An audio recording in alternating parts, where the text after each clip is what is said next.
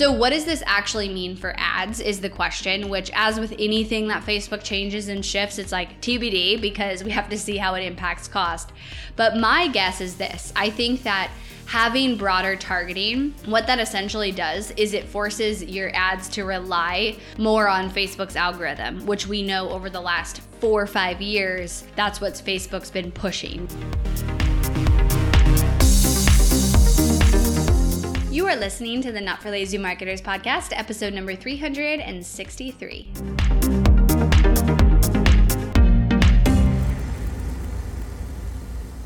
Hello, everybody. Welcome back to the podcast. I hope you guys are having an amazing week and kicking off February strong.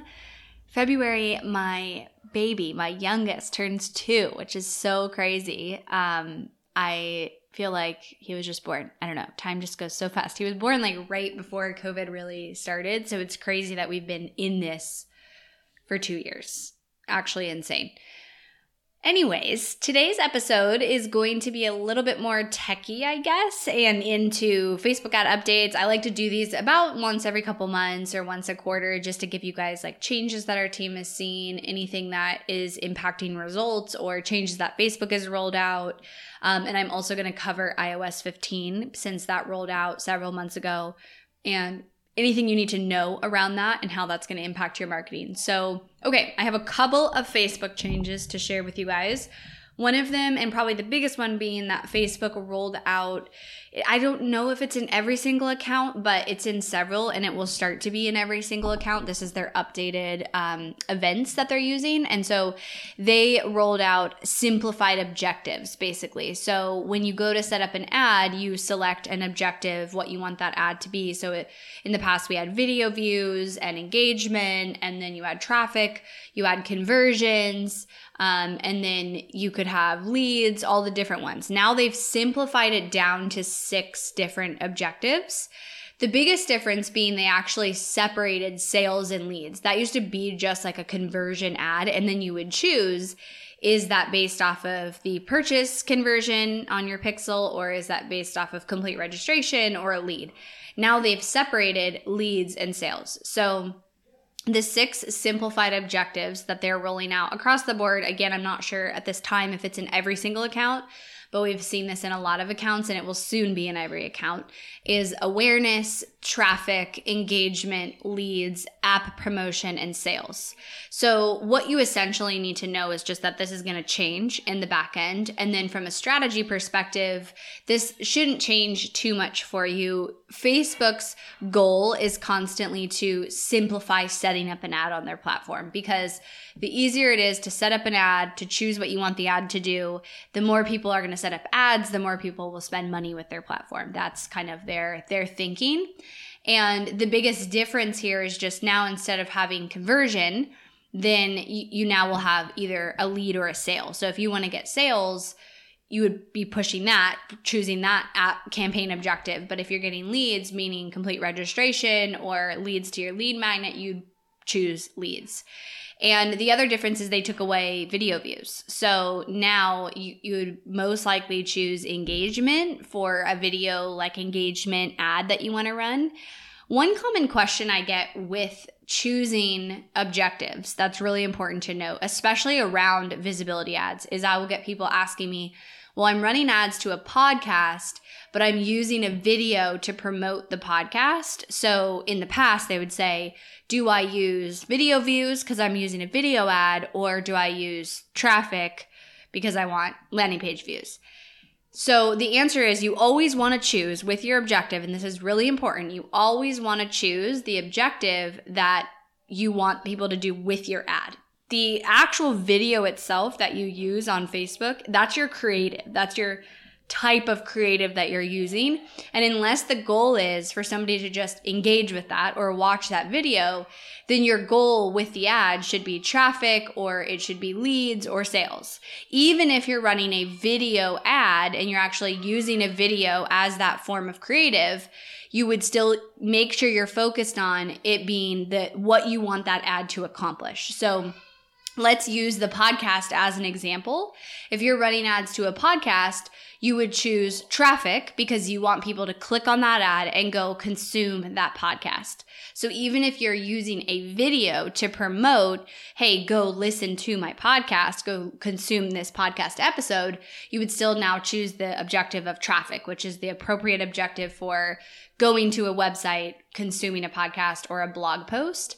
And then with anything that's leads, such as webinar or opt in, you would select leads. And then if you're going to a sales page, you would select sales. Now, for applications, so something that we run ads to is applications to get people to fill out an application. I would choose leads for that because that's not necessarily a sale. Now, it will be worth it, and this is what our team will test is to compare, you know, does sales do better if if we select that objective for something like an application? That's worth testing. Um, so far, we haven't seen this impact cost at all or change anything in terms of that. Hopefully, it just improves the algorithm. We know that Facebook is working to improve the algorithm and improve, you know, what what you tell Facebook you want to get out of your ad. They're trying to get you that at the lowest cost. That's always been kind of the purpose of objectives. So if you want to get somebody to click on your ad and you choose traffic, you're going to get lower clicks. But if you want someone to convert, now Facebook's actually showing that ad to people who are more more likely to actually convert and sign up, you know, for something free like a lead magnet. And Facebook's basing who to show it off of based based on profiles who take these actions frequently, who become leads or who click on ads and, and go to your landing pages. So choosing the right objective is important. And just remember, you might see something different in the back end, and you're always choosing the objective that is going to be related to what you want somebody to do with the ad, regardless of the creative style that you're using. The second update and thing that we've started to see roll out is Facebook is removing some targeting options. So we knew this was coming and they've been kind of doing this, but one of the notices that we started to see come up in accounts is we're discontinuing certain detailed targeting options. These options have been highlighted. And so we, could actually see so these were live ads that we had running, and they were targeting these audiences that Facebook was removing. And so we could see, and it was highlighted in there, you have to now replace or remove these and, and publish the changes to make sure your ad set continues or they were going to turn it off and they gave us like a date by by this date. So some of the ones that we saw removed were specifically like religious audiences. Um, we have a client who targets Christian entrepreneurs. And so some of their audiences were removed. And then also um, just some of the interest. It's kind of weird because in some accounts, you can still target the, those interests. And then some accounts, they're saying that it's going to be removed, which typically means across the board, it's going to be removed. It just hasn't been in that account yet. Um, so just pay attention if you see a notice inside of the back end of your ads that says essentially, we're going to be removing this detailed targeting option you might have to shift your targeting and you don't want that ad set to actually shut down or turn off. And so you want to make that shift and change. So, what does this actually mean for ads? Is the question, which, as with anything that Facebook changes and shifts, it's like TBD because we have to see how it impacts cost. But my guess is this I think that having broader targeting what that essentially does is it forces your ads to rely more on Facebook's algorithm, which we know over the last four or five years, that's what Facebook's been pushing, right? Is set up your ad and we will do everything else. We'll determine where the budget goes. We'll determine what creative versions to use. We'll determine what audiences to show it to, what placement. That's what Facebook wants you to do. And this is just kind of furthering that because now if you're, if you're losing detailed targeting options and some specific options, you're going to have to have maybe potentially broader targeting, which means then in a broader target audience, you now have Facebook kind of choosing out of that audience who to show your ad to. The good news is their algorithm is still extremely powerful. It's been wonky in the last year because of iOS updates, but they're actively constantly working to improve it. And so typically when they make a change like this, it's actually for the positive because the reality is, you know, the iOS update was not Facebook's choice and therefore it negatively impact ad costs. But when Facebook makes changes and you go along and align yourself with what they want you to do in the platform, it should improve advertising costs because Facebook wants people to advertise on their platform and they want to make it easy for you. Now, what this also means though is if we end up moving in the direction of having broader targeting, meaning you have much more broader targeting and bigger audiences. Number one, you're going to be relying on Facebook's algorithm, which I already said. Number two, I would actually predict that would potentially lower ad costs because even right now, if you go put in a really broad audience, you have a lower ad cost, but you're at the risk of getting poor quality leads. So, number three, what's going to become even more important is your specific messaging and making sure you are really clear who your offer is for, who the ad is supposed to be for, and you're talking to your ideal client and you've niched down enough to be clear about that. That's going to become even more important because if your ad is being shown to a broader audience, now we have to make sure the actual ad copy and the creative and the headline is actually calling out that audience and being clear who it's for and who it's not for. And then the more you do that, the more the right people click and interact with your ad, the more Facebook knows who to show your ad to. So with this shift in the targeting, it means number one, we're probably moving in the direction of having broader targeting where you're going to have bigger audiences. Hopefully that makes an impact in ad costs and actually sees them go down a little bit.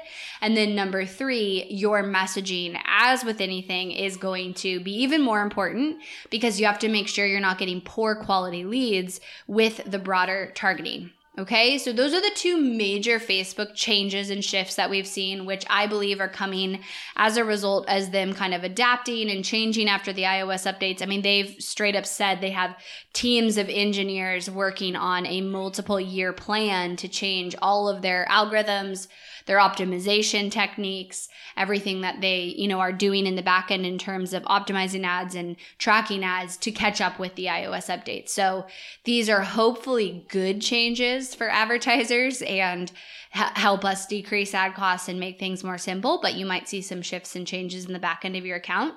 And then the last thing I wanted to talk about is re bringing up iOS 15 because I've gotten a few questions about this uh, from members of Market Like a Pro and kind of what we've seen and, and what how it's impacted.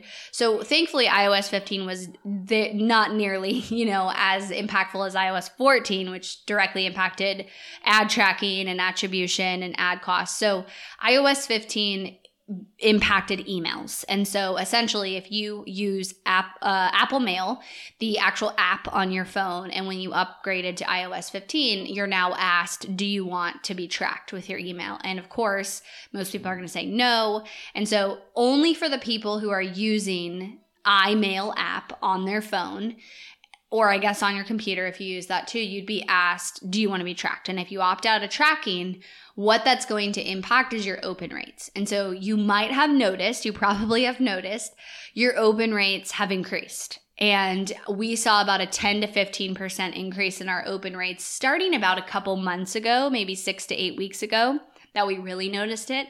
That is because of iOS 15. So essentially, everybody who opted out of that tracking and has that app, now the, they just count as they open your email. It's not actually decreasing your open rate, it's actually increasing your open rate. And so they just count as opened. And so you should expect to see about a 10 to 15% increase in your open rate. That's fake. Like, really, it's not realistic. And so what you can do is, compare where you were about a couple months ago. So maybe November, October, November of last year and look at your, where your email open rates were and then base that as your baseline and then whatever you saw if you saw it kind of spike up in december and november i would say that's kind of like your inflated increase. And so you kind of have to adjust. I would still track open rates but you have to adjust. You know if you're seeing a 40% open rate, but you were previously getting a 25% open rate, you're probably more at like about the 25%. So your average and what you're looking at, you now have to adjust a little bit because it's inflated because you are kind of losing that data. Now, click rates, link click rates in your email are still accurate. So those are great metrics to still track. You still want 1%, you know, click rate in your email at least. That means 1% of the people who open it are clicking on your your email and actually you might see that go down a little bit because now your open rate is increased and they might be counted as open when they didn't really open it. Um, but your click rates are still accurate information. And so you can also base the value of your email copy and the engagement of your email copy off of your click rate and that can be accurate.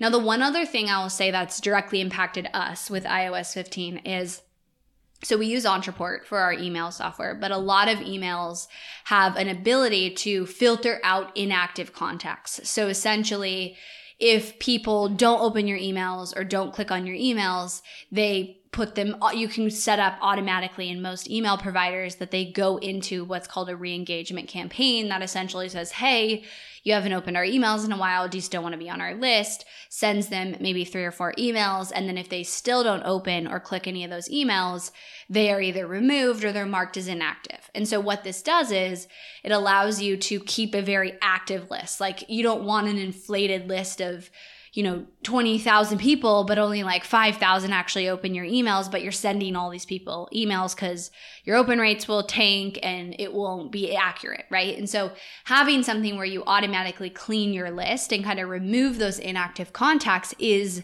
beneficial. However, because of iOS 15, a lot of these email platforms, they took away the counting as an open rate as active. And so what Ontraport did is they stopped counting if somebody opens an email as active, and now they only count like an interaction with an email, like they're clicking on the email.